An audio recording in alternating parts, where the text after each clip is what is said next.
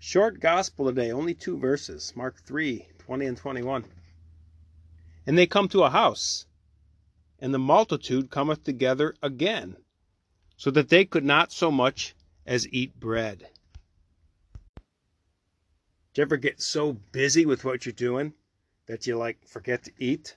You know, you, all of a sudden it's four o'clock and you got a headache. Saying, "Wow, I didn't eat. so busy." Jesus and his apostles are really, really busy working.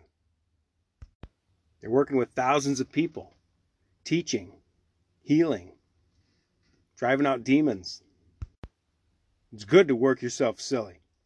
As long as it's within the context of your uh, vocation in life, have at it. Be like Jesus. Get busy. And the next verse says, And when his friends heard of it, they went out to lay hold on him, for they said, He has become mad. See, his friends that have grown up with him, they just think he's another regular guy. Just the son of Joseph, the carpenter. His mom's a sweet lady all the years, all these years, they've just seen him as a regular guy.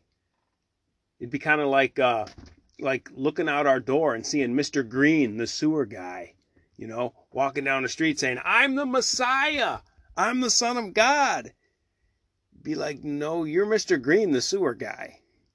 You've lost your marbles. His friends just think he's the son of Joseph, the carpenter guy. Catechism number two on the seventh commandment. Seventh commandment is, Thou shalt not steal. By the seventh commandment, we are commanded to give to all men what belongs to them and to respect their property.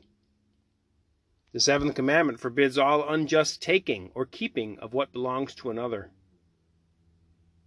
We are bound to restore ill gotten goods, or the value of them, as far as we are able.